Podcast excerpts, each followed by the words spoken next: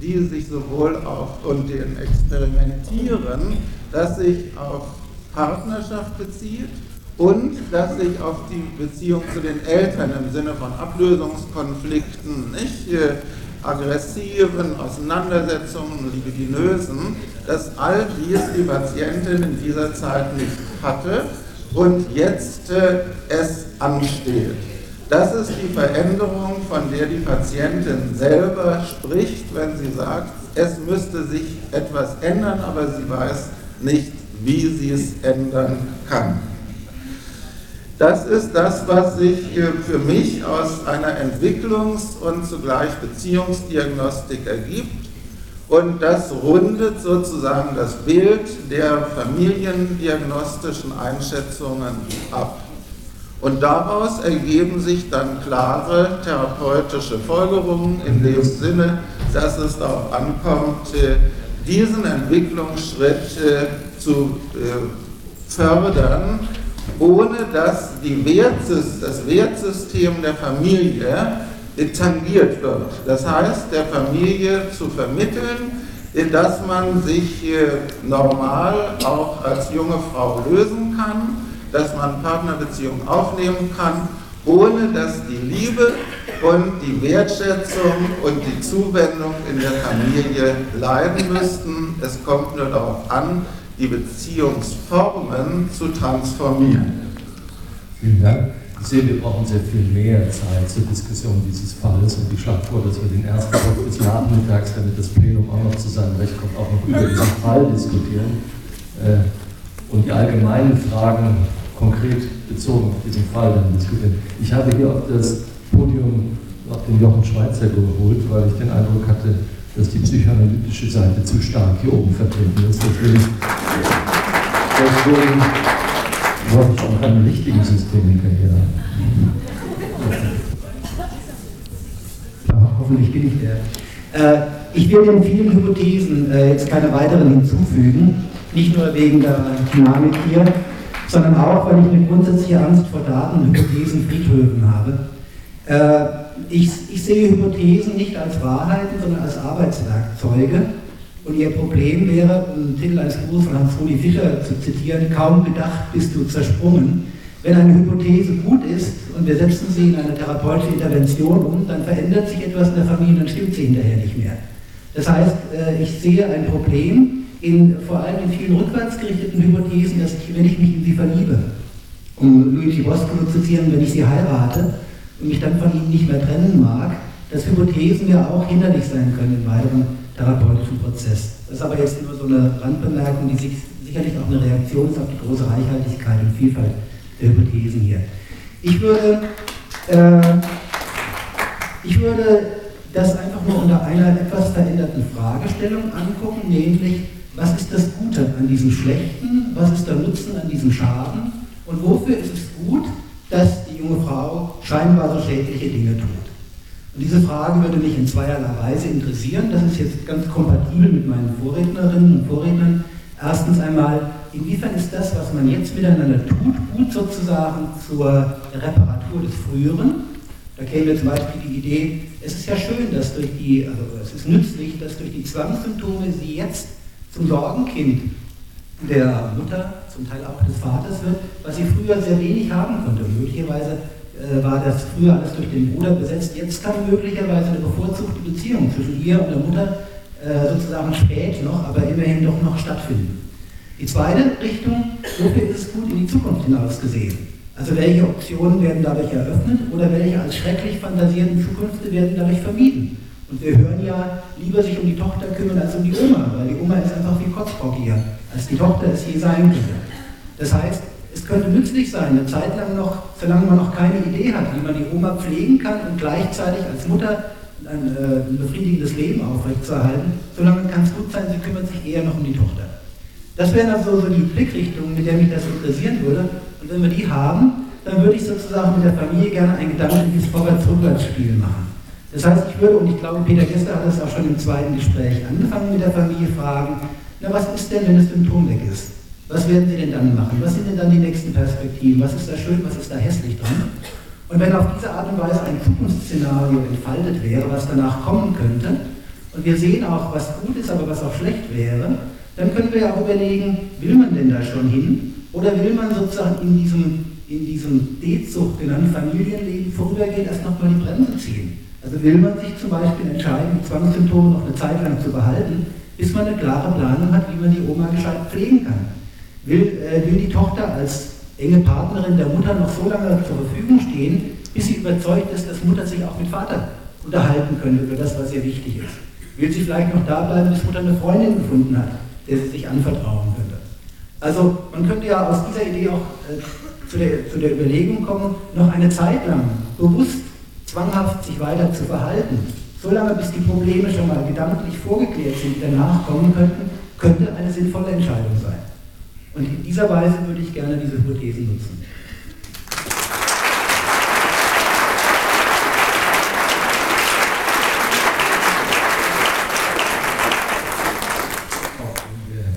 Zeitplan zurück sind, würde ich doch gerne noch vor allem die Kollegen auf der analytischen Seite, da sie sich noch nicht geäußert haben, fragen, was sie denn denken, was in einer Therapie passieren müsste, damit die Patientin ihre Symptome aufgeben kann. Wenn Sie ein, zwei Ideen dazu äußern könnten, was muss passieren in einer Therapie? Was denken Sie?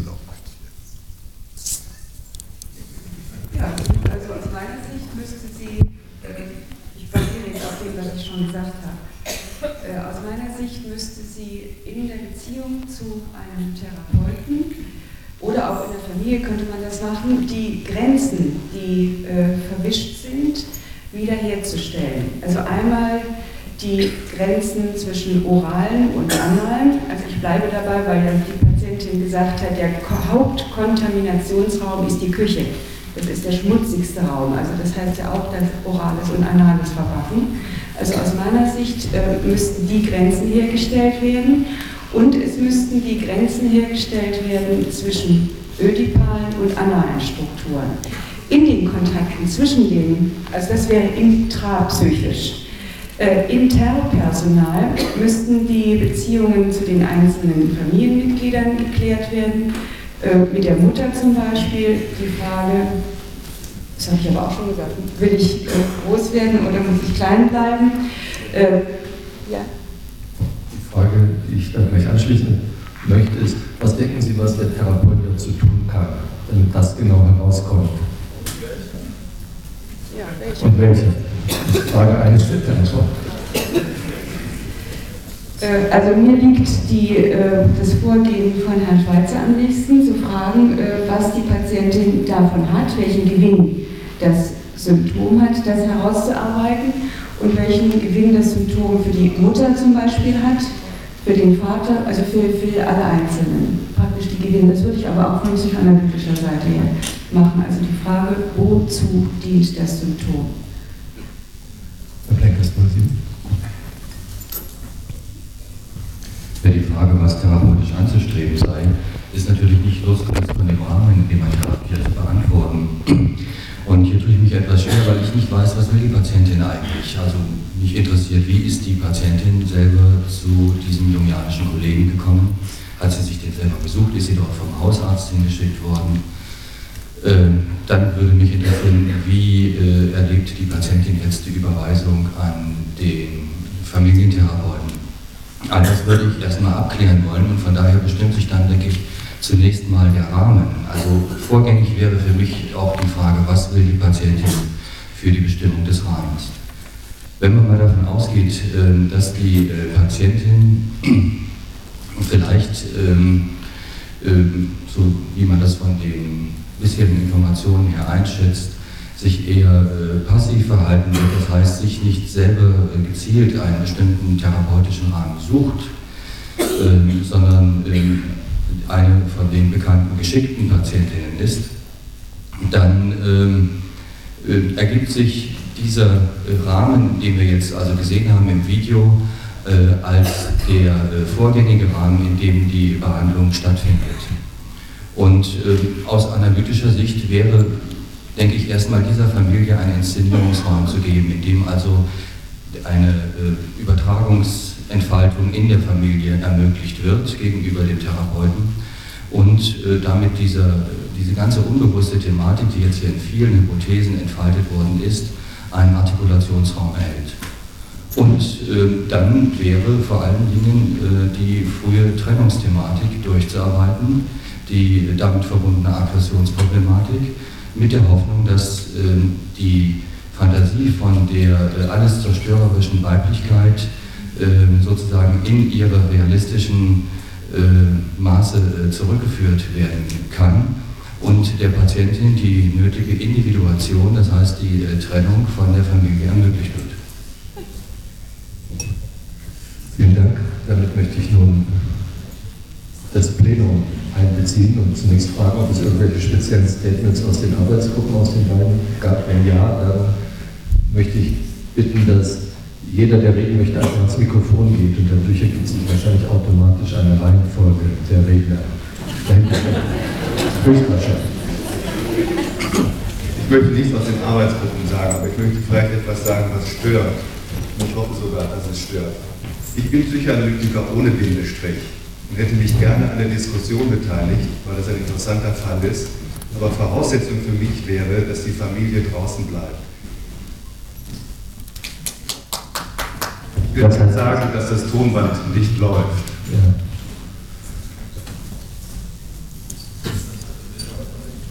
Läuft aber. Ja. Ähm, es, es, wäre interessant, darüber zu diskutieren. Also mir hat das gefallen, die Idee der Reziprozität, dass wir über die Familie, dass wir über die Familie sprechen, aber dass die Familie im Prinzip auch teilnehmen kann an, an, an unserer Diskussion. Ich, ich weiß, man müsste darüber diskutieren, was das aus analytischer Sicht heißt. Aus meiner Sicht ist das ein Aspekt, der mir gut gefällt. Im Sinne einer, einer kooperativen Haltung zu denen, die hier etwas hereinkriegen, die damit aber auch etwas zurückkriegen. Also wir haben das vorher ja diskutiert, ob wir das so machen sollen oder nicht und äh, haben beschlossen, dass wir deswegen die beiden Therapeuten einfach aus der Diskussion auch draußen lassen, um äh, diesen um einen gewissen Schutzraum oder die, die Handlungsfreiheit der Therapeuten nicht zu bedrohen. Aber wir sollten uns auch schon überlegen, was das eigentlich für ein Beziehungsangebot an eine Familie ist, wenn wir denken, die dürfen nicht hören, was wir sagen. Was denken wir denn von der Familie? Dass wir das nicht verträgt oder dass wir frustrieren?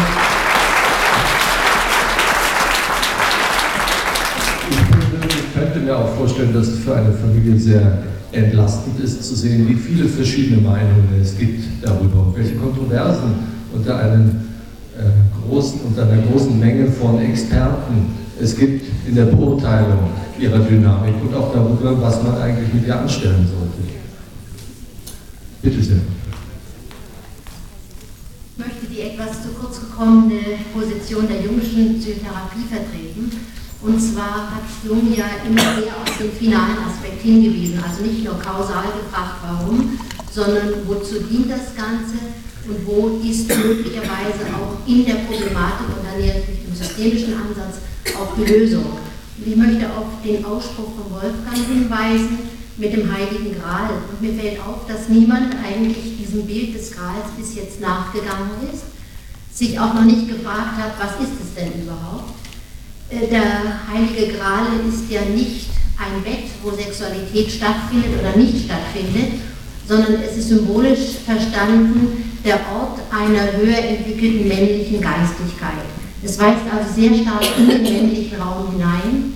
Und äh, Parsival als der, der äh, der Vertreter der Gralsuche ist, ist ein vaterloser Sohn, der äh, den Amphortas, der dort in der Heiligen Gralsburg verletzt liegt, eigentlich fragen müsste, warum bist du verletzt? Und in einem falschen Mitleid wagt er die Frage nicht und damit wird die Erlösung herausgeschoben. Ich möchte also aus dieser Familieninteraktion für mich und würde das auch in den analytischen Rahmen der Zweierbeziehung hineinnehmen, dass ich glaube, dass dieser jungsche Kollege wichtig wäre als ein guter, heiler, stabiler und belastbarer Vertreter des Männlichen erlebt zu werden, der keine Angst hat vor einer nahen, warmen, herzlichen Beziehung, die vielleicht sogar auch inzestuöse und nicht gelebte Fantasien wieder aufleben lassen könnte oder überhaupt zuerst mal erlebbar machen könnte. Und ich denke, dass damit sich eine Verlagerung der Problematik vom Weiblichen hin zum Männlichen ergeben könnte, weil ich meine, dass diese junge Frau eine unglaublich gesunde Frau ist. Wenn sie sechs Stunden Duschen überlebt, das würde nicht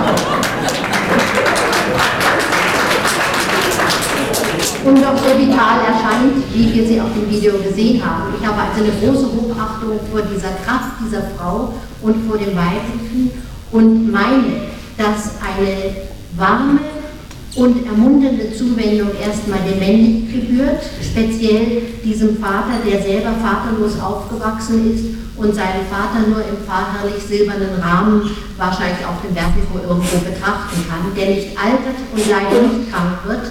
Er hat, meine stellvertretend vielleicht auch die Krankheitssymptome, die ein Vater, wenn er jetzt leben würde, möglicherweise hätte. Und konkret würde ich empfehlen, dass die Beziehung zwischen der Tochter, der Indexpatientin und dem Vater überhaupt erst ödipal mal sein darf. Und dann würde ich verordnen, dass der Vater die Patientin zum Beispiel jeweils zu ihrem Therapeuten bringt und wiederholt, dann würde der Rahmen schon ein bisschen erweitert.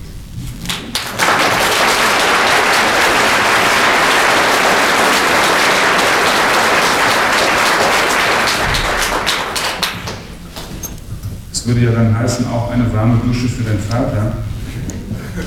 Äh, wir hatten äh, vorhin, was die Kollegin sagte, möchte ich nur kurz anschließen, in der analytischen Gruppe diskutiert, dass im Sinne äh, der Gradsage es auch interessant nochmal wäre, die Frage zu diskutieren, also wird der Familie, was wir hier sprechen, rückgemeldet über das Tonband oder nicht?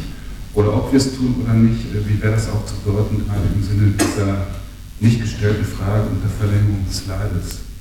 Für mich wäre die strategische Frage, wann wird was wie rückgemeldet? Beziehungsweise ein Kollege hatte in einer analytischen Gruppe gesagt, darüber, wie es wirkt, entscheidet der Herr Zwang.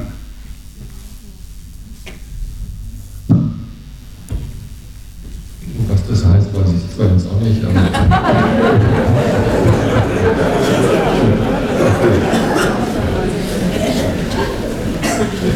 Bitte sehr, Sie haben die Gelegenheit. Das Mikrofon ist vollkommen frei. Wenn Sie es nicht beanspruchen, dann werden wir hier oben weiterreden.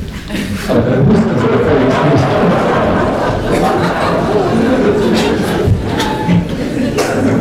äh, dann möchte ich Sie hier umfangen. Waren Sie denn so einverstanden mit dem, was Sie hier gehört haben von den Kollegen hier oben?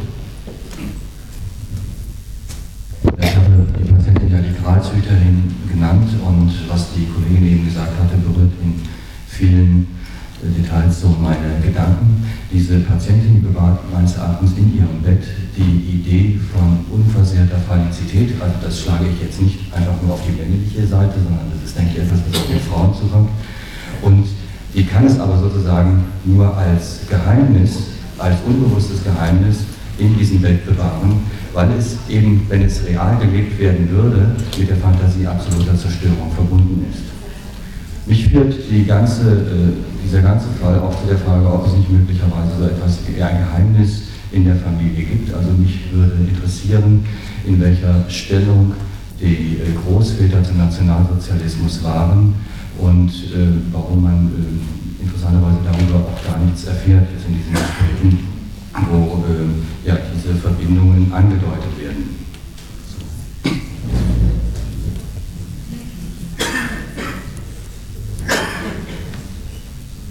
Ja, Sie sind gefragt, bitte gehen Sie doch ins Mikrofon, sonst versteht Sie niemand.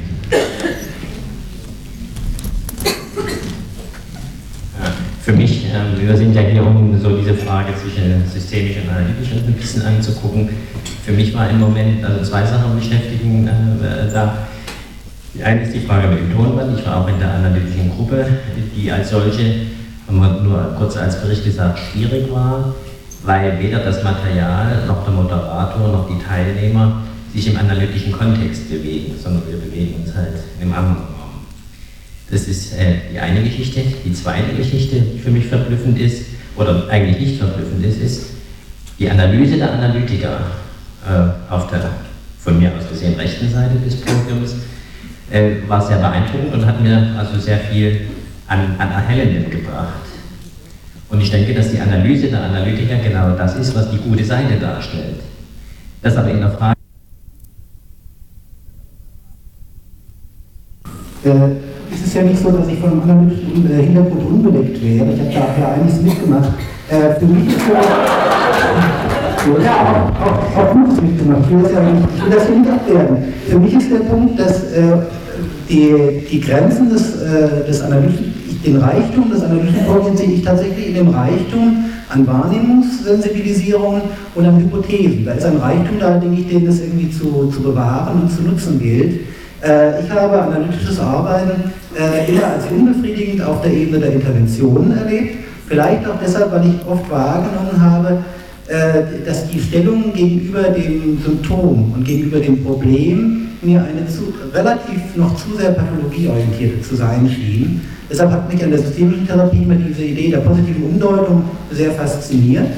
Und äh, von daher ist meine persönliche Konsequenz gewesen, mich zu entscheiden, sozusagen auf der Handlungsebene für einen systemischen Ansatz, dass da viel von den Ideen, von den Hypothesen, Reichtum der, der Psychoanalyse mit hineingeht, ja, aber ich kann das anders als ähm, Herr Fürstenau für mich nicht als eine Bindestrich-Geschichte äh, sehen, sondern der Gesamtrahmen, den würde ich für mich so als einen systemischen verstehen, wo aber viel von diesen äh, Gestern war mal von Atomismus die Rede, weil viel von den atomistischen, reichhaltigen Hypothesen der Psychoanalyse eingehen kann.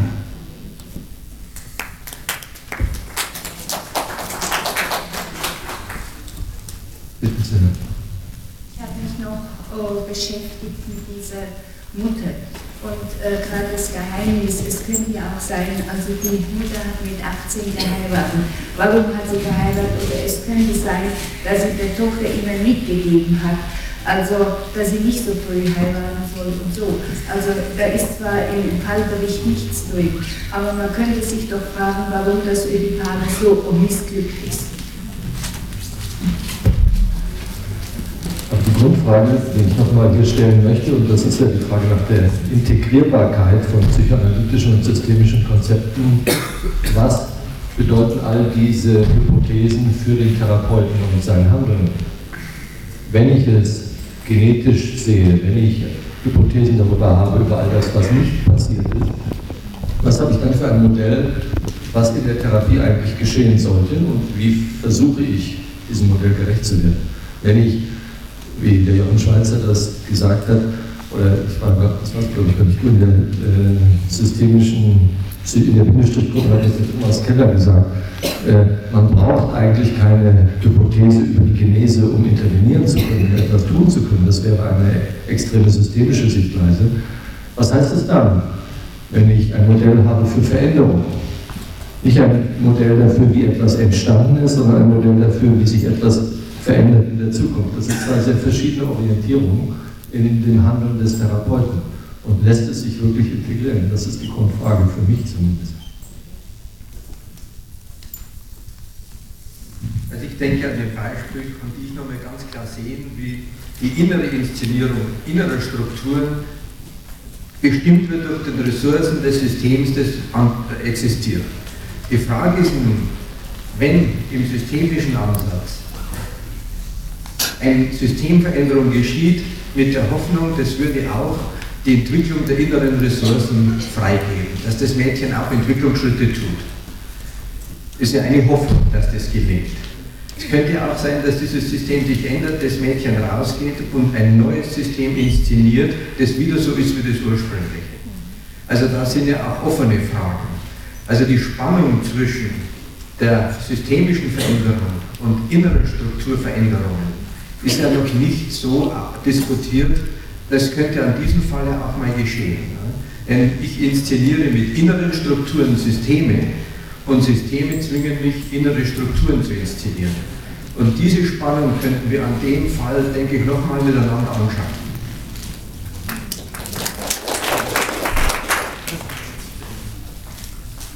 Ich würde gerne noch einen äh, weiteren Begriff ähm, in die Debatte einführen.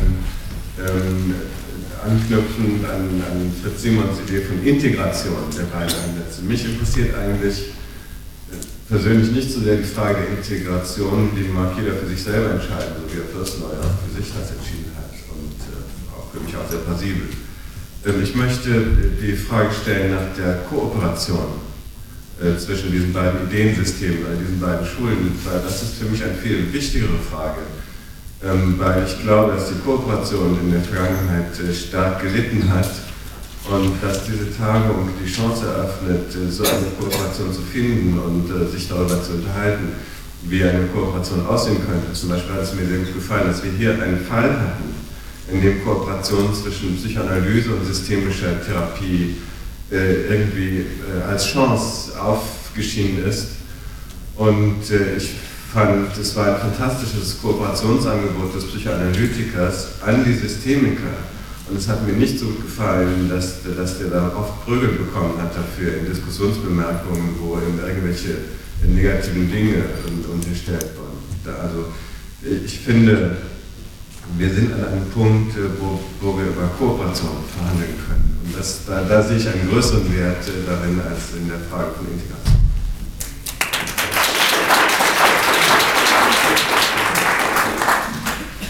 In der systemischen Gruppe haben wir als das Hauptthema des Systems der Familie doch äh, gefunden, dass als Abwehr hauptsächlich genommen wird, dass alle Pfleger sein wollten, die Mutter. Und äh, diese Funktion hat hauptsächlich die Mutter übernommen. Die Mutter pflegt äh, den Vater, der ist ja auch äh, schwer neurotisch, sie pflegt den Sohn. Und eigentlich sollte sie ihre eigene Mutter pflegen. Und nun hat sie die Tochter zur Pflege. Das wäre also grob gesprochen, könnte man an dem vielleicht einen Vergleich ziehen, am ehesten einen rein theoretischen Vergleich zwischen den beiden Schulen. Wenn man sich vorstellt, das System Familie muss ja nun irgendwo aufgelockert werden oder gestört werden. Es, muss ja, es, ist, es läuft sich tot. Das heißt, es muss äh, durch die Therapie in irgendeiner Weise so etwas wie Chaos hergestellt werden. Unsere Leiterin meinte über Spielerisches in der Systemgruppe. Und das entspricht aber eigentlich völlig dem, der Vorstellung, wenn wir den Wiederholungszwang von äh, Freud annehmen, der jenseits des Lustprinzips ist, also auch jenseits der Triebphasen vielleicht, dann ist er ja eine Funktion des Todestriebs. Und die Familie wiederholt also und läuft sich damit tot in ihrer Lebendigkeit. Die Lebendigkeit der Familie läuft sich tot durch die ständige Abwehr. Und auch vom Analytischen her müssten wir eine Änderung immer nur über die Katharsis erreichen, was genau das Herstellen von Chaos wäre. Nur, dass er vom Analytischen her natürlich das Chaos herstellt, beziehungsweise die Katharsis im in der Geborgenheit einer, einer tragfähigen Übertragungssituation. Ja, äh, noch ein paar Bemerkungen aus der systemischen Gruppe und eingehend auf die Frage, wie soll es denn nun weitergehen eigentlich mit dieser Familie, was, was wollen wir da anbieten? Und da möchte ich nochmal einen Schritt zurückgehen hin zu der Klärung des Überweisungskontextes. Also das war ein Thema, mit dem wir uns hauptsächlich in der systemischen Gruppe beschäftigt haben. Ähm, und mir ist noch gar nicht klar, sind überhaupt weitere Gespräche sinnvoll und äh, wer, welchen Auftrag haben wir von wem für diese Gespräche. Also ich möchte zum Beispiel da nochmal hinschauen, welche, welchen Auftrag haben wir von Seiten des Analytikers. Ja, ähm, da könnten wir mal die Fantasie entwickeln, vielleicht äh, hätte er ganz gern den Zwang weg, also vielleicht haben wir von daher den Zwang, den Zwang wegzumachen. Aber ich habe auch noch gar keine Idee, äh, welchen Auftrag wir von den einzelnen Familienmitgliedern haben. Ist jetzt nun ein Auftrag, ein gemeinsamer Familienauftrag, also eine Familie, ein Auftrag, da sind so viele Aufträge wie Familienmitglieder. Das wäre also etwas, worauf ich nochmal hinschauen wollte, bevor ich überhaupt weitere Gespräche anbiete. Also mit welchen Erwartungen, welchen Befürchtungen kommen diese Leute zu uns. Nicht, dass wir auf einmal uns in einer therapeutischen Situation befinden und äh, ja, keiner hat es gewollt, so ungefähr.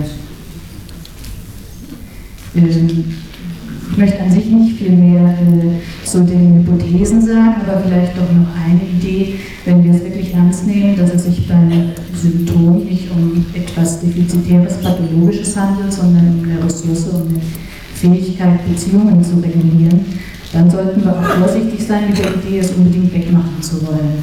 Ja, also mein Vorschlag der Vorschlag, der dann in der Gruppe diskutiert wurde, war das Für und Wider des einerseits, andererseits dieser Symptombildung stärker in den Vordergrund zu rücken. Also wenn wir zum Beispiel schauen, welchen Sinn macht es, sich so oder so zu verhalten, dann eben auch zu schauen, dass es ganz verschiedene Sinngebungen gibt, die sich zum Teil widersprechen. Ja, und wo es zum Beispiel Aufgabe auch des Therapeuten wäre, da dieses Für und Wider, dieses einerseits, andererseits mit der Familie herauszuarbeiten und das dann auch wieder an die Familie zurückzugeben und nicht selbst als Therapeut die Entscheidung für einen Wandel und für eine Beseitigung des Symptoms äh, zu treffen. Herr Flinkers hat die Frage gestellt, ob eventuell ein Familiengeheimnis vorliegt und ob das Symptom auch die Funktion hat, ein Familiengeheimnis zu schützen. Und ich bin Sonderpädagoge und habe eine entsprechende Assoziation aus dieser Berufsperspektive und würde danach fragen, welche Behinderung das Kind hat, das als behindertes Kind in dieser Familie an anderer Stelle auftaucht. Und wenn dieses behinderte Kind ein Kind mit Down-Syndrom ist, dann würde ich mich fragen, ob in der Familie die Vorstellung besteht der Erblichkeit dieser Down-Syndroms. Denn äh, der Bruder hat einige Symptome, massive Symptome des Down-Syndroms, die operativ entfernt worden sind. Dann würde ich danach fragen, ob die Indexpatientin vielleicht die Vorstellung hat, ein Down-Syndrom-Kind gebären zu können, verbunden mit der Assoziation, dass dieses Kind das Kind des Vaters sein könnte, und würde mich fragen, dass es sich wehrt, in diese Rolle gedrückt zu werden, weil ja wahrscheinlich eine Schwangerschaftsunterbrechung bei diesem religiösen Hintergrund nicht in Frage kommt und sie durch diese Konstellation das Geheimnis in eine völlig ausweglose Situation gebracht wird und würde versuchen, dieses zu thematisieren.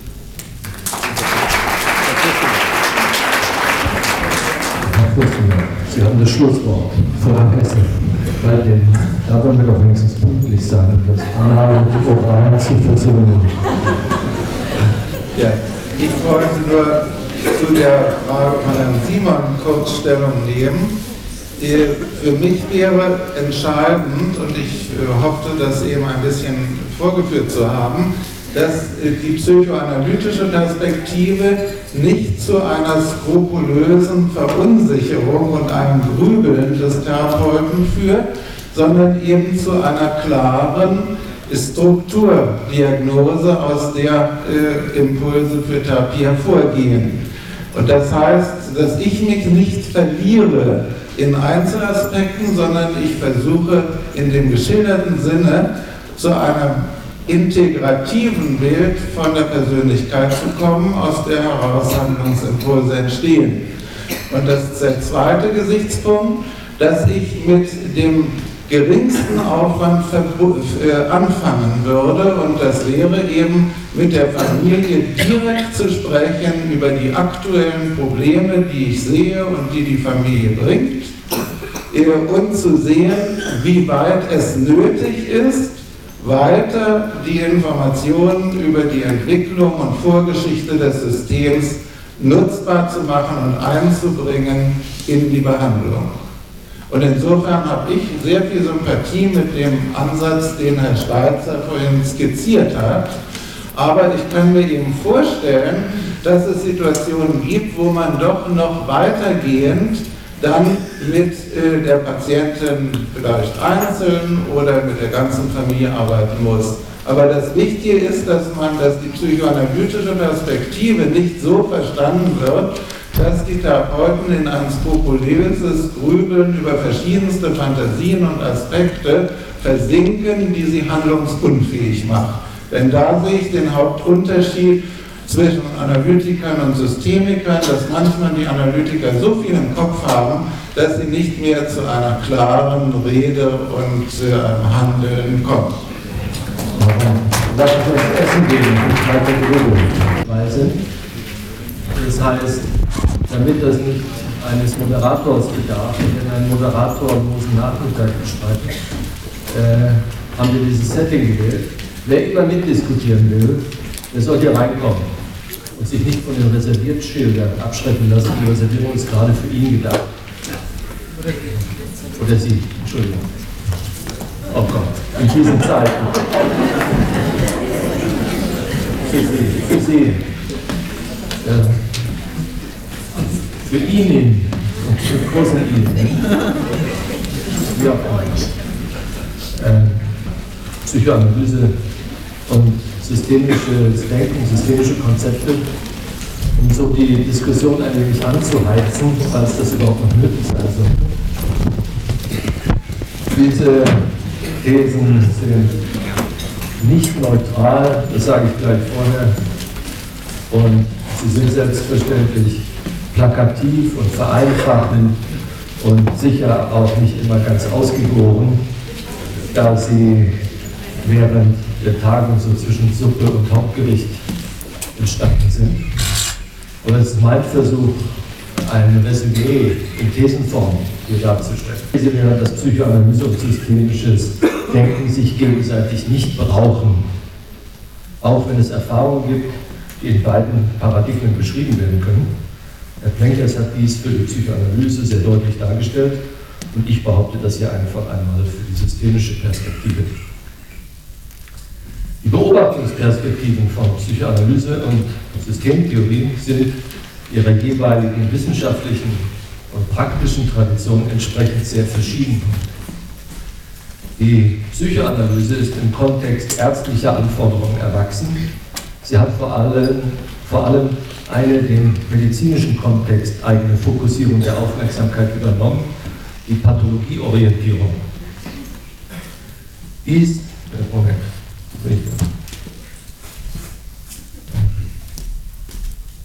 ja.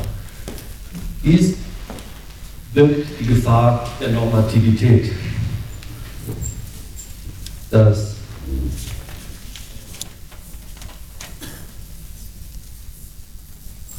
ich bin zu schnell. Moment, nochmal zurück. Also, wenn man seine eigene Schrift nicht lesen kann, ist immer schlecht. Also zwei verschiedene Paradigmen mit Erfahrungen, die gemeinsam beschrieben werden können, aber sie sind nicht integrierbar. Das ist eigentlich das, was ich sagen will und sehr deutlich nochmal unterstreichen will. Sie sind nicht integrierbar, da ihren jeweiligen Erklärungsmodellen antagonistische Prämissen zugrunde liegen. Der Leitunterschied liegt dabei meines Erachtens im stillschweigend vorausgesetzten Gesundheitskonzept der Psychoanalyse. Psychoanalyse ist normativ, systemisches Denken ist nicht normativ. Während dieses, das systemische Modell die Frage nahelegt, von wo man einen Patienten weghaben will, das heißt, welche Phänomene man zum Verschwinden bringen will, weiß die Psychoanalyse, wo sie den Patienten hinhaben will. Also Stichworte dafür sind Nacherziehung, phasengerechte Entwicklung, Reife.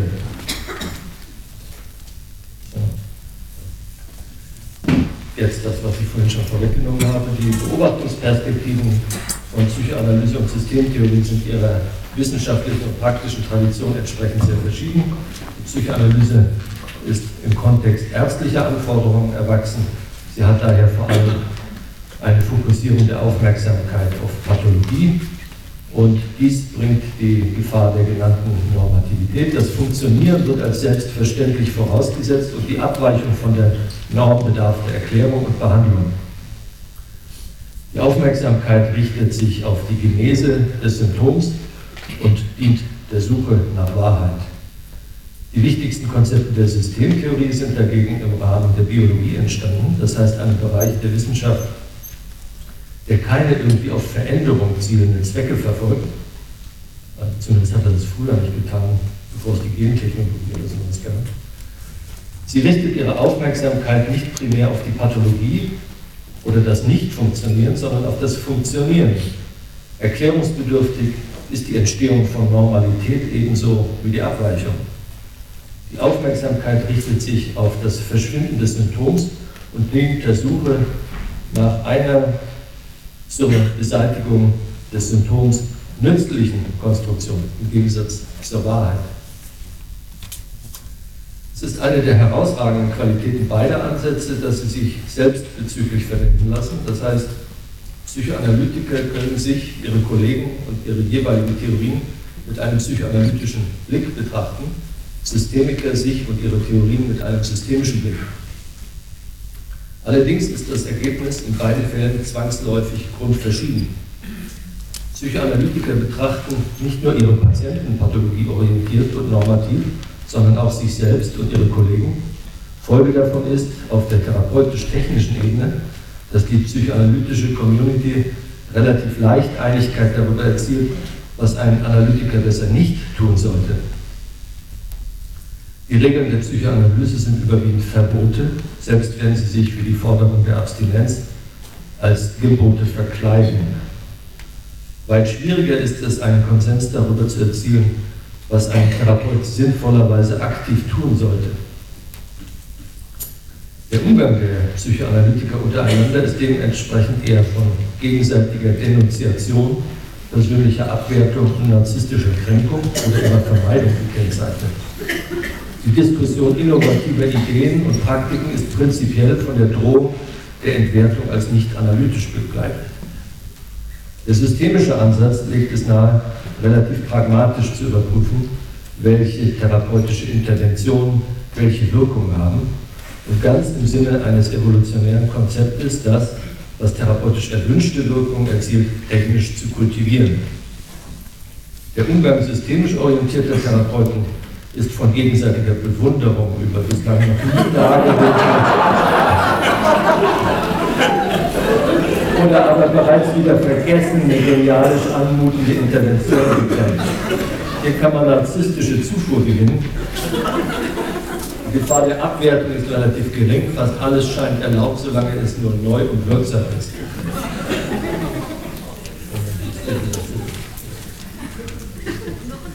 Ja, noch eine. Sehen, ich komme mit der Reihenfolge. Der Versuch, Psychoanalyse und systemisches Denken zu integrieren, ist so etwas wie eine Symptom- oder Kompromissbildung. Ein Versuch, den beiden Seiten des antagonistischen Konfliktes, äh, davon hätte ich gerne ein Foto.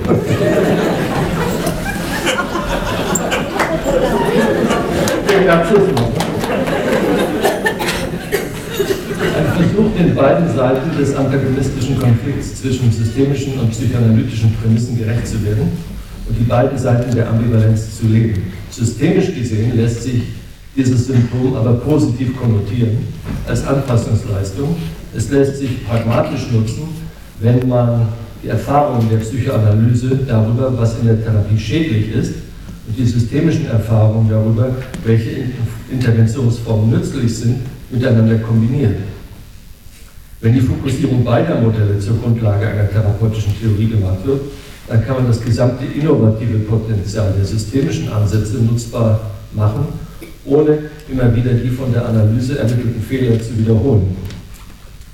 Lassen Sie mich als letzte, theoretisch aber noch nicht ausgearbeitete These den Spruch eines Kollegen gerade beim Essen anfügen. Die Psychoanalytiker reden von der Lust, leben sie aber nicht. Die Systemiker reden nicht von der Lust, leben sie aber.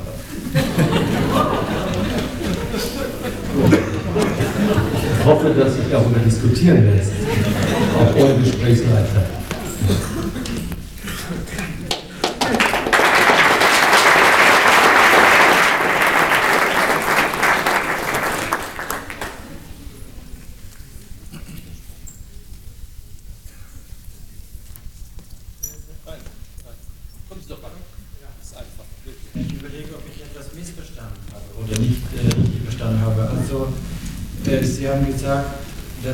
Systemtheorie äh, ohne äh, ist. Aber Sie haben ja auch gesagt, dass es darum geht, das Symptom wegzubekommen. Ist das nicht eine Norm?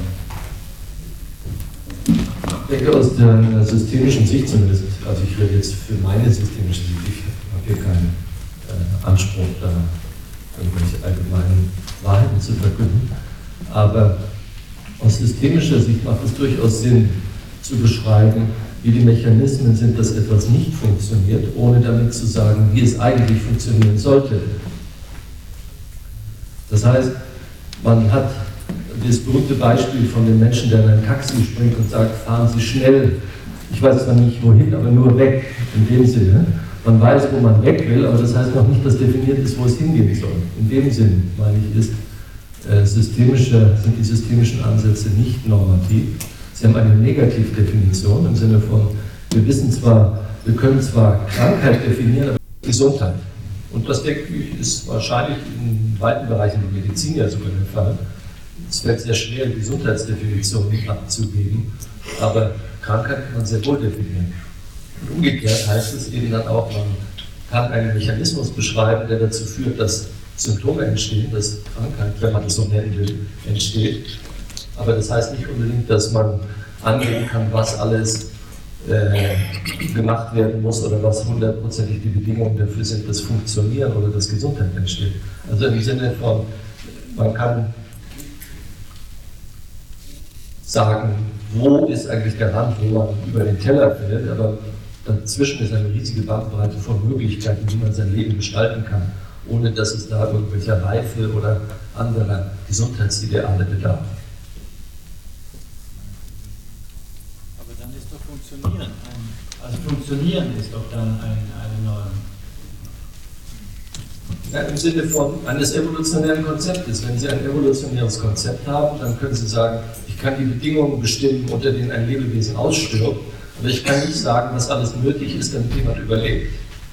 Ja? Das heißt, es gibt eine riesige Variationsbreite von Möglichkeiten zu überleben und es gibt bestimmte Dinge, die nicht mit dem Leben vereinbar sind. Aus systemischer Sicht kann ich nur sagen, das geht alles nicht, aber ich kann nicht sagen, was alles geht. Ja? Das ist also eine negativ definierte Norm, wenn Sie so wollen.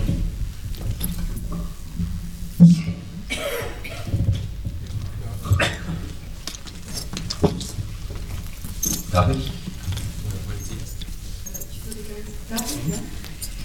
Äh, ich bin im Moment gar nicht in der Lage, differenziert auf Sie zu antworten, Herr Simon. Ich will erst mal sagen, wie es mir jetzt geht.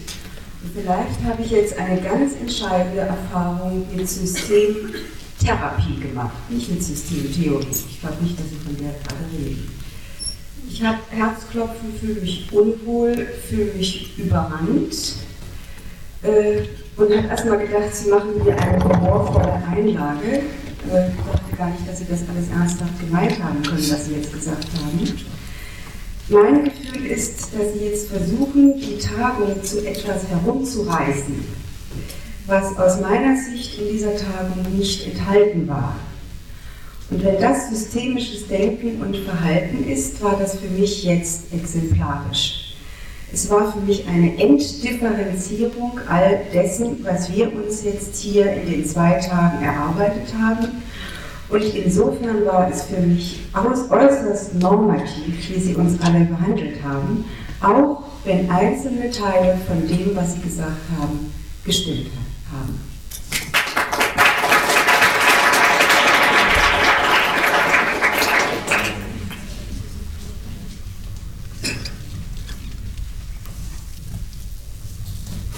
Das war nicht meine Absicht, um das deutlich zu machen. Ich wollte nur einen Gegensatz, so wie ich ihn sehe, noch einmal ja, schlaglichtartig beleuchten, sagen wir es so.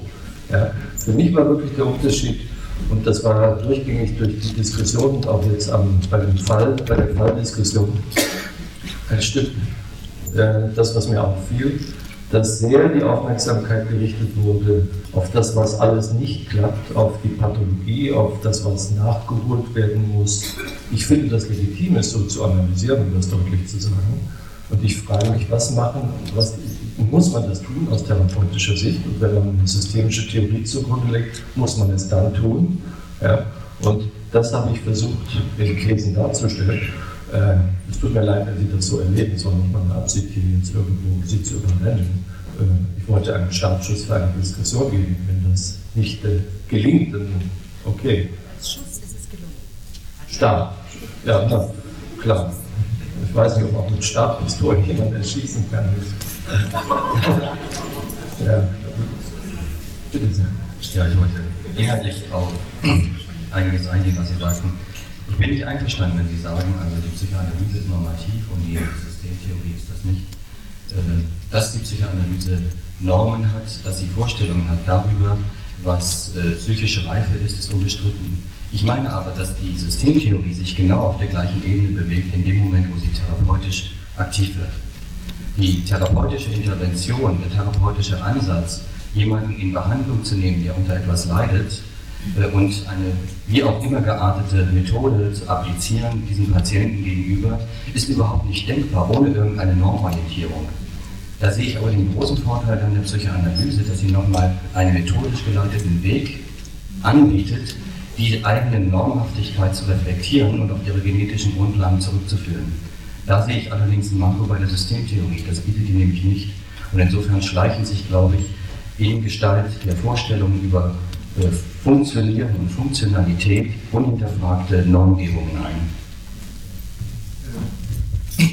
Ich glaube, man muss deutlich machen, es gibt mindestens zwei Generationen von systemischer Therapie.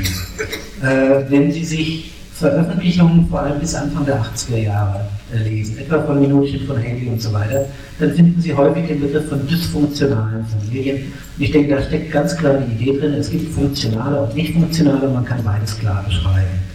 Also viele Forschungen der 70er etwa von, von Beavers beispielsweise, ähm, das McMaster-Modell oder viele andere, oder auch die Vorstellung von Minucci über klare Generationsgrenzen enthalten normative Modelle einer angemessenen Familiendynamik.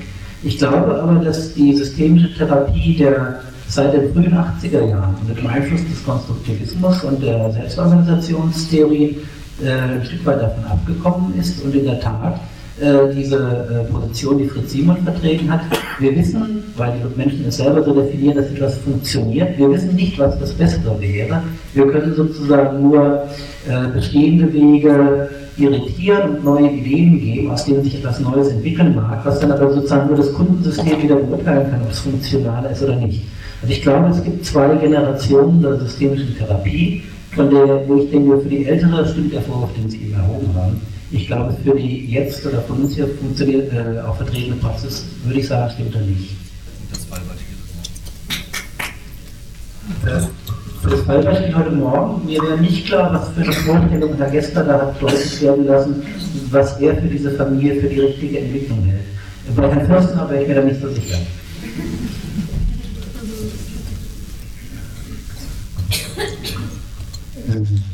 Herr, Herr, Simon hat uns ja am Anfang gesagt, dass er um Gottes Willen nicht Konflikte vermeiden will.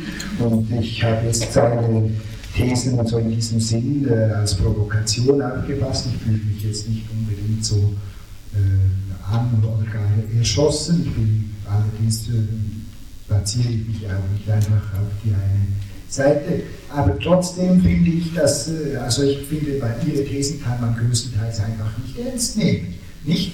Sie, äh, sie, sind, sie sind polemisch, sie sind einseitig, sie sind, äh, äh, und äh, wenn Sie zum Beispiel die Sache von der Lust, also das können Sie sich wirklich sparen, finde ich, das ist, das ist, bitte?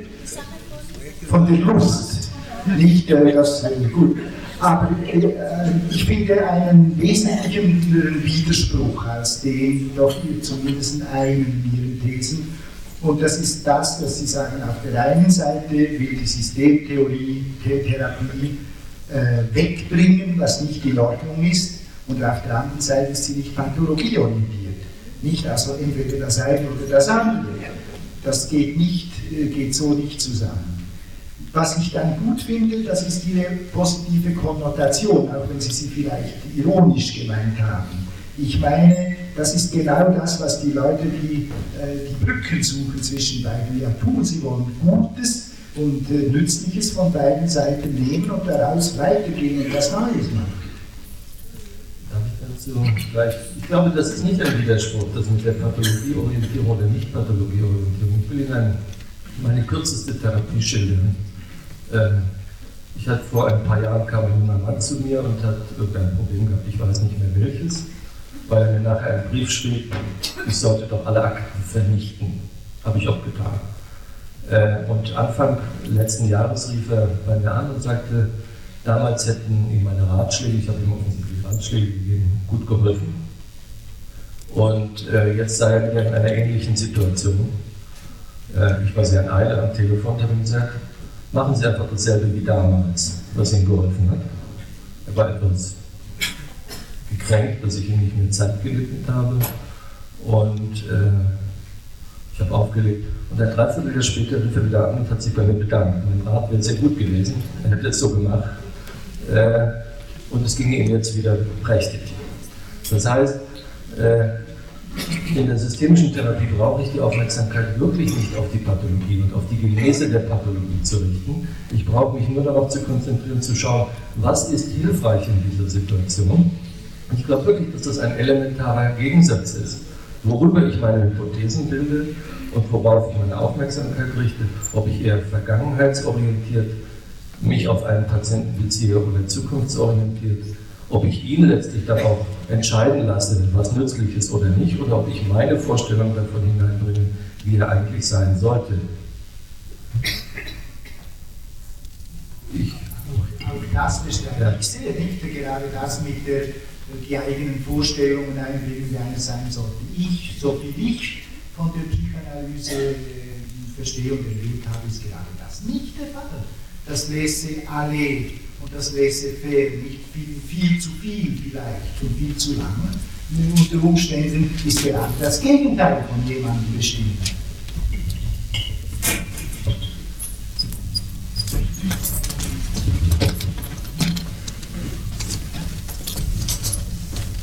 Also ich muss sagen, Ihre Karikaturen sind gelungen. Soweit es Psychiatrie betrifft, aber auch soweit es System betrifft, besonders hinsichtlich des Narzissmus. Ich möchte aber generell etwas sagen dazu. Ja, ja, nein, Karikaturen sind immer sehr gut und wenn man sie nicht aushalten kann, dann muss man sich überlegen, wieso eigentlich. Aber sie halten sie ja gegenseitig aus, nehme ich an. Insofern würde ich eigentlich auch nicht zustimmen. Ich habe es nicht so ernst aufgefasst, wie Sie es gesagt haben. Ist Provokation. Zum Normativen möchte ich Ihnen sagen, Sie werden ja wahrscheinlich der Realität nach von einer Gesellschaft ausgehen. Und da Sie äh, sich auch mit Mathematik beschäftigen, wird die sogenannte Gaußsche Häufungskurve bekannt sein. Die Gaußsche Häufungskurve beruht auf dem Sieb, von, man Erbsen durch ein Sieb schüttet, entsteht nach der Enge des Siebs eine bestimmte Kurve. Wenn es das Sieb sehr eng ist, dann haben Sie einen steilen Gipfel und eine relativ wenig breite Verteilung. Machen Sie das Sieb oder den Trichterbogen größer, dann verteilt sich das über eine sehr große Breite und damit bestimmen Sie dann, was Normen und was noch Normen und nicht mehr Normen ist. Ich erinnere mich an John Sutherland. John Sutherland ist jahrzehntelang der Herausgeber des äh, International Psychiatric Journal gewesen und Leiter der Telestop.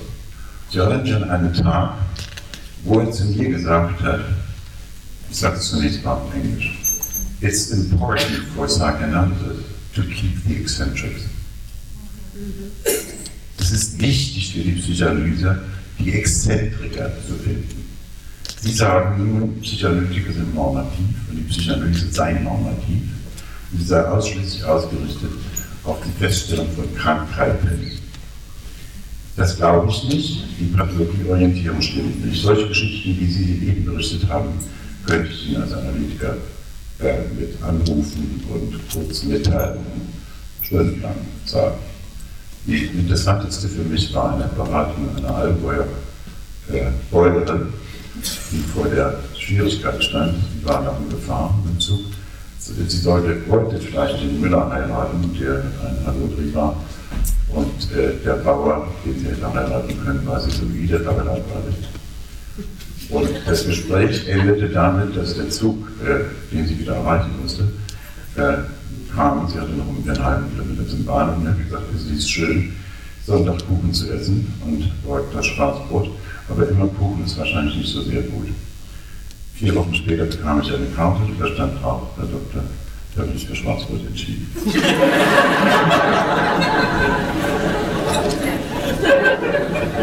so viel also zur Pathologieorientierung der Analytik. Ich meine also, äh, nochmal ist natürlich die Frage, die Sie aufwerfen, wie bekomme ich ein Symptom weg? Dahinter muss ja eine Vorstellung stehen. Und die Vorstellung, die Sie haben, ich muss das Symptom wegkriegen. Das Gegenteil ist in der Psychoanalyse der Fall. Ich kenne keinen Psychoanalytiker oder er ist in schlechter Ausbildung, der sich am Symptom orientiert. So ist froh, wenn der Patient von seinem Symptom überhaupt immer runterkommt. Das Zweite, was ich sage, muss, ist ein Irrtum anzunehmen, dass das, was Sie genetisch nennen in der Psychoanalyse, sich etwa auf eine Vergangenheit richtet. Sie sind im Grundirrtum.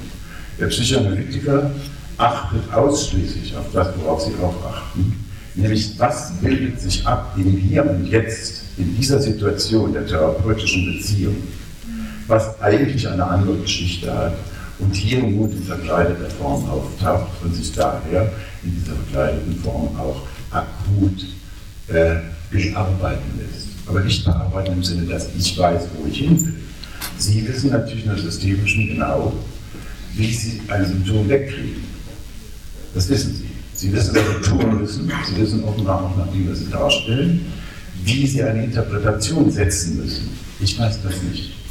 Ich kann auch nicht voraussagen, und ich glaube, meine Kollegen, soweit ich sie kenne, und zwar in einigen Ländern mit Südamerika zusammen, lange Zeit, würden nicht annehmen, dass sie voraussagen könnten, wie die Pathologie eines Patienten aussieht und wie sie diese Pathologie behandeln müssten, damit er zur Norm zurückkehrt. Also sie haben ungefähr dieselbe Vorstellung, wie Sie auch haben. Nämlich ein Mensch, der unglücklich ist, der in Konflikten ist, der leidet, aus diesem Leiden heraus zu sich selbst hinzuführen, ohne zu wissen, wie der sein soll oder sein kann.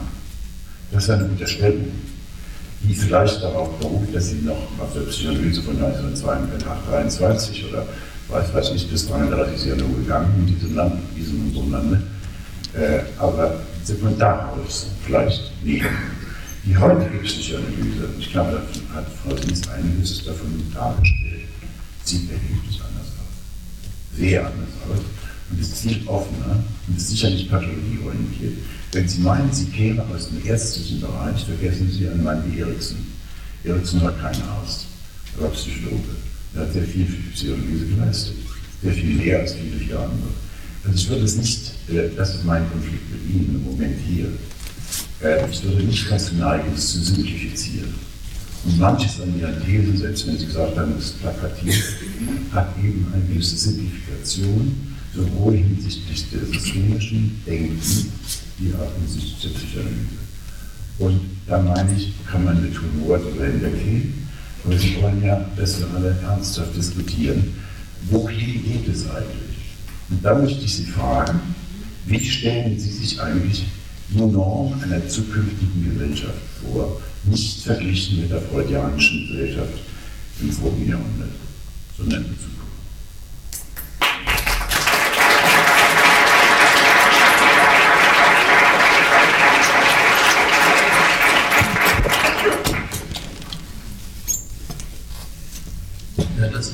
Theoretische Frage, sondern eine persönliche Frage und die will ich ja persönlich äh, beantworten. Und da kann ich nur den von Ihnen zitierten Herrn zustimmen. Man muss die Exzentri den Exzentrikern Platz schaffen, das wäre mein Ideal und deswegen äh, reizt mich dieser systemische Ansatz so. Ich glaube, dieses Bild von dieser gaußschen Normalverteilung, mit dem kann man am deutlichsten machen, was ich eigentlich meine. Äh, wahrscheinlich ist das auch ein statistisches Phänomen, ob jemand aus der Norm herausfällt oder nicht. Und was man aus einer systemtheoretischen Sicht eventuell, ich will das sehr vorsichtig formulieren, erklären kann, ist, welches der Mechanismus ist, der ihn dazu bringt, sich auf eine Art und Weise zu verhalten, in der Interaktion mit seiner Umwelt, der dann dazu führt, dass er rausfällt und ausgegrenzt wird womöglich oder ein Symptom entwickelt, aus der Norm herausfällt. Das kann man systemisch, theoretisch begründen und da kann man auch intervenieren, sehr symptomorientiert als Systemiker wohlbemerkt. Das sind also andere Unterscheidungen, die wir jetzt hier unterlegen, offensichtlich. Ohne zu sagen, was alles die Bedingungen sind, um gewissermaßen in der, in der Mitte zwischen diesen beiden Seiten, an den Rändern der Glocke, gewissermaßen, wo was abgeschnitten wird, zu landen. Ja? Für mich ist der Unterschied, ich will es versuchen, ein Bild äh, deutlich zu machen, weil ich habe meine Thesen durchaus ernst gemeint, auch wenn sie vielleicht etwas anders äh, angekommen sind und ich wollte sicherlich niemanden kränken damit, aber ich möchte nochmal einfach einen Finger, den Finger auf einen Unterschied legen, den ich sehe. Ich glaube, dass in der Psycho, also was Sie über Psychoanalytiker im Einzelnen sagen, habe ich gar keinen Zweifel. Die meisten Psychoanalytiker, die ich kenne, mit denen stimme ich, was diese Vorstellung einer künftigen Gesellschaft angeht, überein. Da habe ich überhaupt kein Problem. Die Frage ist nur, äh, was, was die theoretischen Konzeptualisierungen angeht. Ich denke, dass in, den, in vielen psychoanalytischen Konzeptualisierungen eben ein stillschweigendes Bild zugrunde gelegt wird, wie eigentlich Entwicklung ablaufen sollte. Ja, das meine ich. Während aus einer systemischen Sicht ich sagen kann, ich habe zwar eine Hypothese darüber, wie, eine wie, ein, wie ein Symptom entsteht und aufrechterhalten wird, aber ich habe kein Modell dafür, wie Normalität entsteht, im Sinne von, so sollte es auch kommen. Und da muss ich jetzt den Patienten annähern. Deswegen ist dieses Störungsmodell so attraktiv. Ich kann sagen, ich habe, da ist ein Mechanismus, ein, eine operationale Schließung und ein Symptom entsteht als Eigenwert, wenn wir mal systemisch reden, dann muss ich diesen Mechanismus stören. Und deswegen, und was dann passiert, kann ich nicht vorhersagen, ganz klar. Und wenn ich Glück habe, dann entsteht Normalität, weil Normalität ist eh viel wahrscheinlicher als Unnormalität, wenn man das rein statistisch betrachtet, nach dieser Verteilungskurve. Wenn ich aber stillschweigend in meiner Theorie eine normative Voraussetzung habe, dann frage ich mich, ob das nicht doch auch in die Interaktion mit dem Patienten einfließt. Indem ich ihm irgendwo signalisiere, wie er eigentlich sein sollte, wie seine Strukturierung normgerecht zu sein hätte, während äh, aus einer systemischen Sicht würde ich eben nicht sagen, was ist die adäquate Entwicklung, sondern fragen, warum soll man nicht bis 70 bei seiner Mutter wohnen? Ja?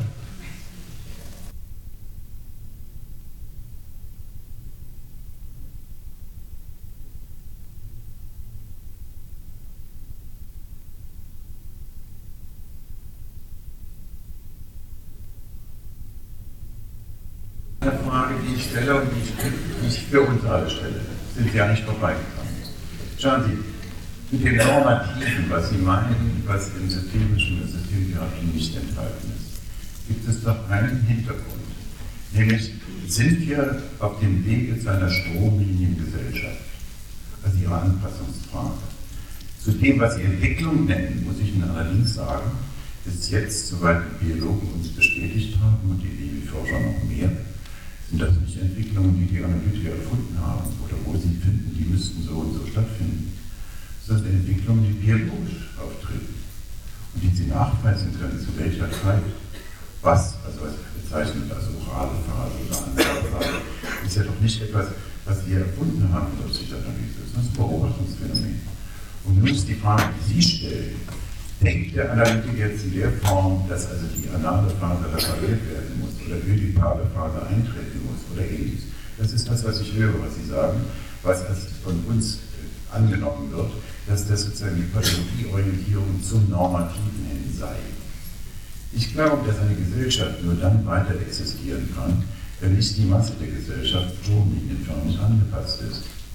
Und die Frage, die Sie stellen, ist natürlich, die ich auch stelle, welche Methode führt am ehesten dazu, dass wenig Anpassung und mehr Freiheit, mehr individuelle Freiheit entsteht.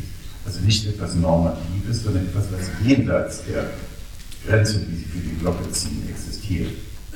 Und da muss ich sagen, dass unsere Gesellschaften allgemein, im Allgemeinen davon gelebt haben, dass die Außenseiter diejenigen gewesen sind, befruchtende Ideen hineingebracht haben. Dazu gehört unter anderem auch die Psychoanalyse.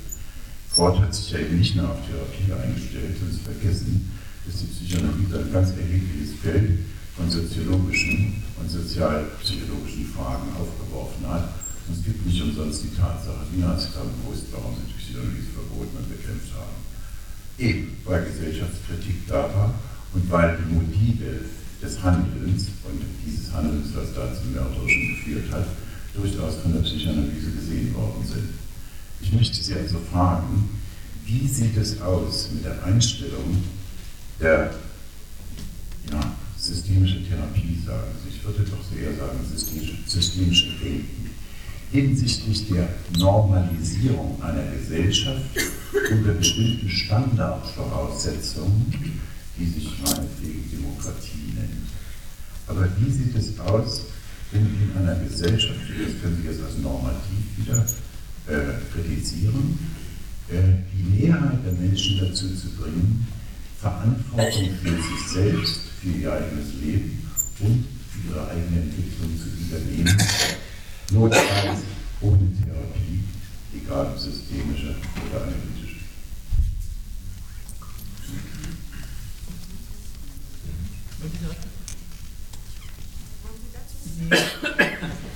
Was mir auffällt, äh, ist jetzt hier, dass das Wort Norm oder der Begriff Norm zu einem Unwert gemacht wird. Und da habe ich das Gefühl, da kann irgendwas nicht dran stimmen. Also Norm ist, denke ich, weder ein Wert an sich noch ein Unwert an sich. Und wenn ich es dann so recht bedenke, äh, haben, hätten wir Psychoanalytiker, wenn wir auf unsere Normen, die es hier gibt, schauen würden, äh, hätten wir die Möglichkeit, diese Normen zu reflektieren.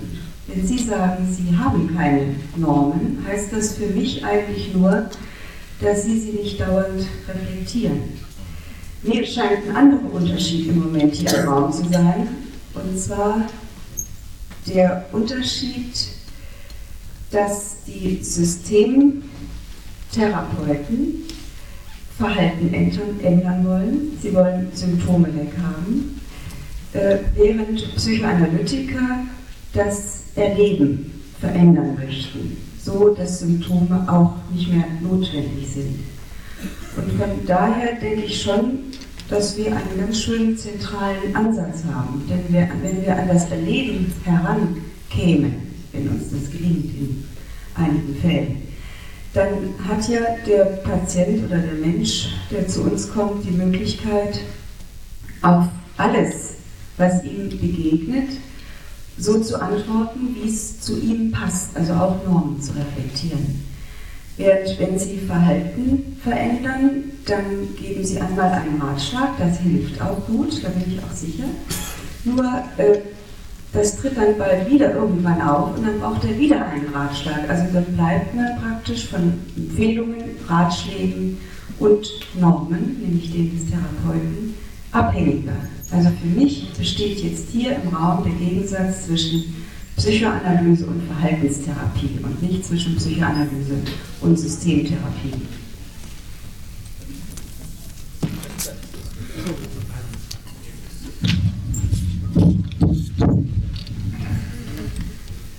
Also ich sehe jetzt hier so einen Unterschied, der mir oft in der Diskussion mit Psychoanalytikern, vor allem dann, wenn sie so Berührungspunkte mit der Frankfurter Schule haben, äh, mein, was ich bei Ihnen jetzt nicht weiß.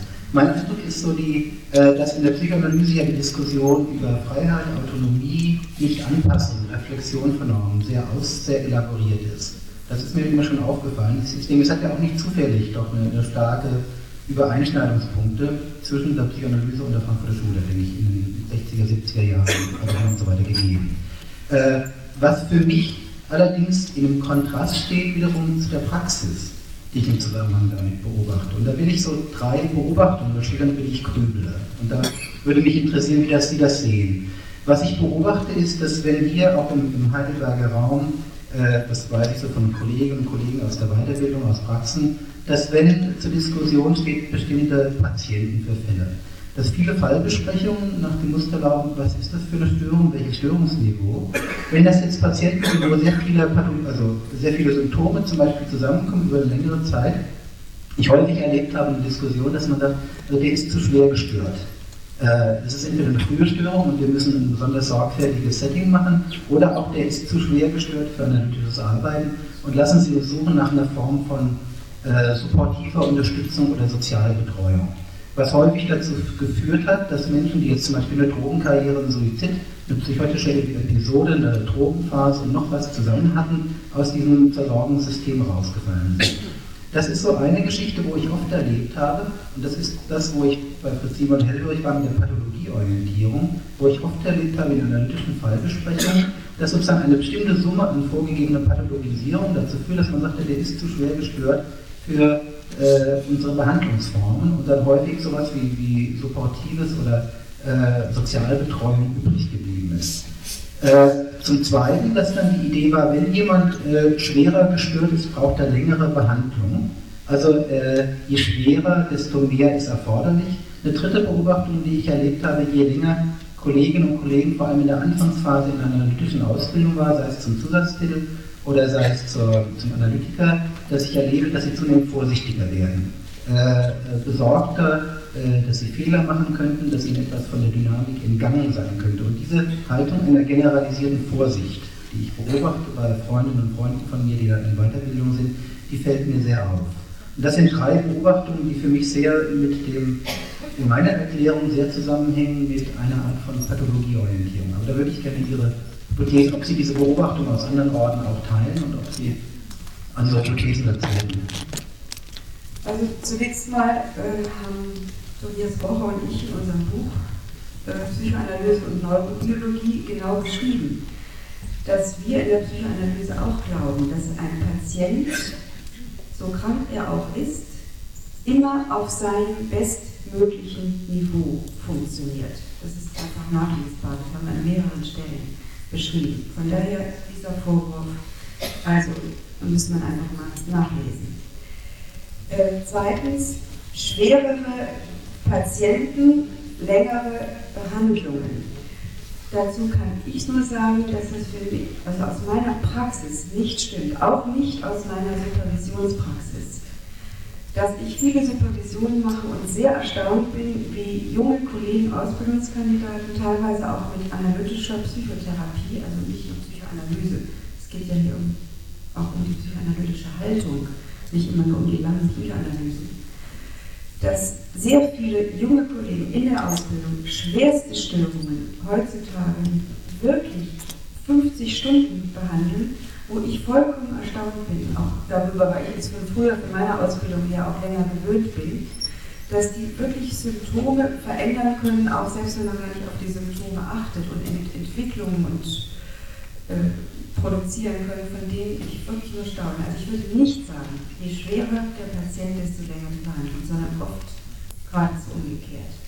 Das mit der Vorsicht habe ich jetzt nicht ganz mitgekriegt. Da habe ich wahrscheinlich Meine Beobachtung ist, je, je länger Kolleginnen und Kollegen in der Weiterbildung sind, zumindest einmal über die erste Hälfte bis, bis zum Abschlussexamen, sie eine zunehmende Vorsicht berichten im Umgang mit Patienten, auch im Umgang mit Fallvorstellungen, ja. sozusagen nicht, nicht das Falsche zu tun. Ja, jetzt haben wir eine Spaltung hier im Raum, und zwar, Sie sprechen sicher von der DPV, ich bin in der DPG. Und äh, das ist etwas, was ich sehr stark also von Kollegen, Ausbildungskandidaten von der DPV höre. Nicht so sehr bei Kollegen in der DPG, aber das ist meine Erfahrung. Das kann ich jetzt nicht verallgemeinern, aber das ist etwas, das, das ich mitkriege. Also wir an unserem Institut reflektieren die Ängste der Ausbildungskandidaten dauernd und immer und äh, lassen die Kandidaten jetzt im Moment sogar zu den ganzen Sitzungen zu, wo über sie selber entschieden wird, äh, sodass ich das nicht bestätigen kann. Die kriegen, also werden auch nicht unsicher, je länger sie verhandeln, dass sie was falsch machen. Also dann habe ich da wahrscheinlich ein ganz selektives Erfahrungsbild, was vielleicht gar nicht repräsentativ ist. Ich finde es sehr interessant, äh, wie sich die Herren und Damen streiten. Äh, irgendwie habe ich das Gefühl, äh, dass ich ja auch sehr angesprochen bin durch die Frage mit den Normativen. Und ich habe keine Schwierigkeit, die Thesen also nachzuvollziehen. Und für mich reduziert sich das auf folgende Frage. Eine behandlungsmethodische Frage genügt es, mit beliebigen Klientensystemen umzugehen im Sinne einer im Grunde unspezifischen Störungsmethodik, die, die sich das Ziel setzt, schlicht das vorhandene System zu stören. Und die äh, aus, äh, mit dem, äh, davon das Ergebnis erwartet, dass eben das gestörte System sich autonom besser weiter äh, neu strukturiert und damit der Behandlungsauftrag erledigt ist. Und das kann ich gut nachvollziehen. Äh, und äh, das mache ich auch. Ich probiere das äh, mit unspezifischen Mitteln, indem ich eben lösungsorientierte Ansätze zu stimuliere, einbringe in das System und sehe, ob ich damit durchkomme. Dabei bin ich sicher nicht so perfektioniert wie Sie hier mit Ihrer spezifischen Technik. Und das ist eine empirische, klinische Frage es hätte große Vorteile, wenn das ausreicht. Ja? Also ganz schlicht. Denn dann brauche ich mir selber nur und für anderen Jüngeren äh, zu vermitteln, äh, wie ich eben äh, äh, stören kann und alles nur macht das System. Mich, meine eigene Vorstellung ist die, dass das in vielen Fällen sicher ausreicht. Und vielen Patienten kann man ja bekanntlich ein Ergebnis der empirischen vergleichenden Psychotherapieforschung mit den verschiedensten Methoden helfen. Äh, dass es aber doch äh, Patienten gibt, die eben manche als äh, vielleicht schwerer gestört definieren, wo das vielleicht nicht so einfach möglich ist. Die Herausforderung der systemischen Therapie ist sicher zu demonstrieren, dass gerade im Umgang mit schwer gestörten Patienten, etwa psychotischen, nicht nur Jugendlichen, sondern auch Erwachsenen, es möglich ist, in geringer Stundenzahl äh, mit einem Konzept durchzukommen, das dem, von dem ich nicht weiß, weil ich so genau die Therapien nicht kenne, ob es wirklich im Wesentlichen eine unspezifische, nur auf Störung des vorhandenen Systems abzielende Interventionsmethodik ist. Das wäre also äh, nicht, das äh, kann man empirisch, äh, müsste man das sich anschauen. Meine Vermutung ist, ähnlich wie das schon eben gesagt wurde, dass doch zum, zum Therapieren eine etwas mehr, nämlich im Sinne doch einer empathischen Kontaktaufnahme mit der Spezifität des jeweiligen Klientensystems nötig ist. In dem Sinne, dass ich, um eben sozusagen angemessen stören zu können, doch das Klientensystem auch etwas oder etwas mehr kennen müsste.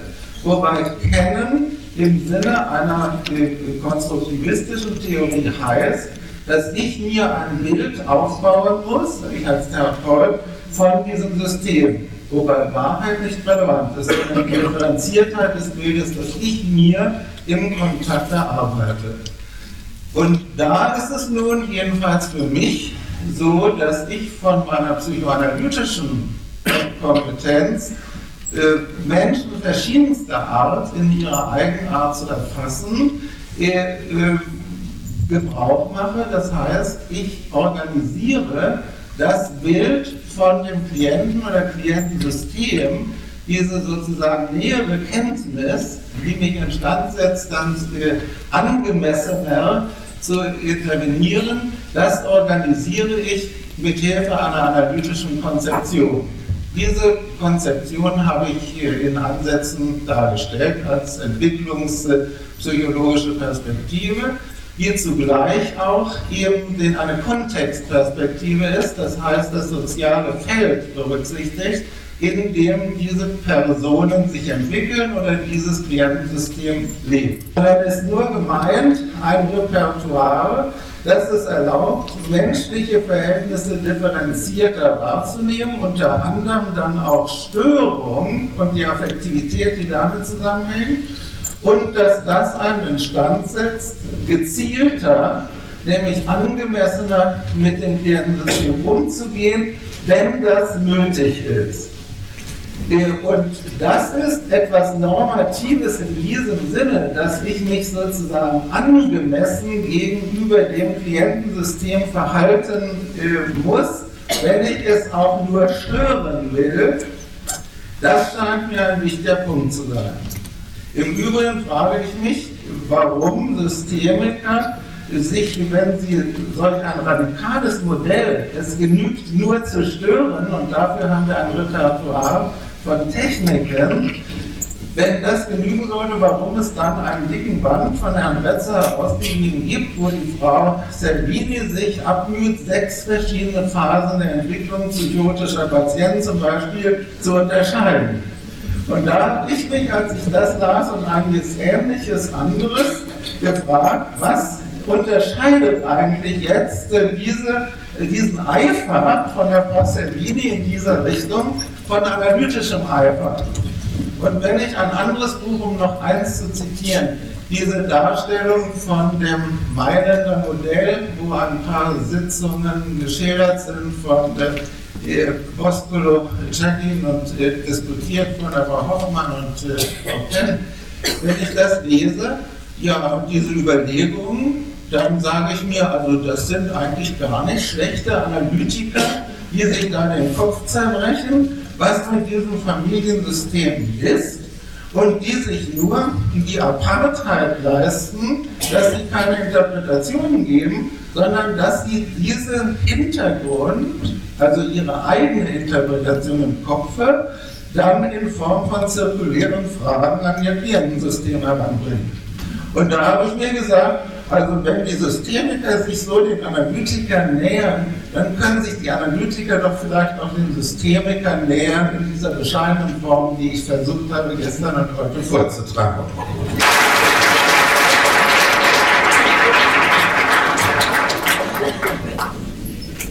Gerne bei Gott jenseits des Lustprinzips nochmal anknüpfen.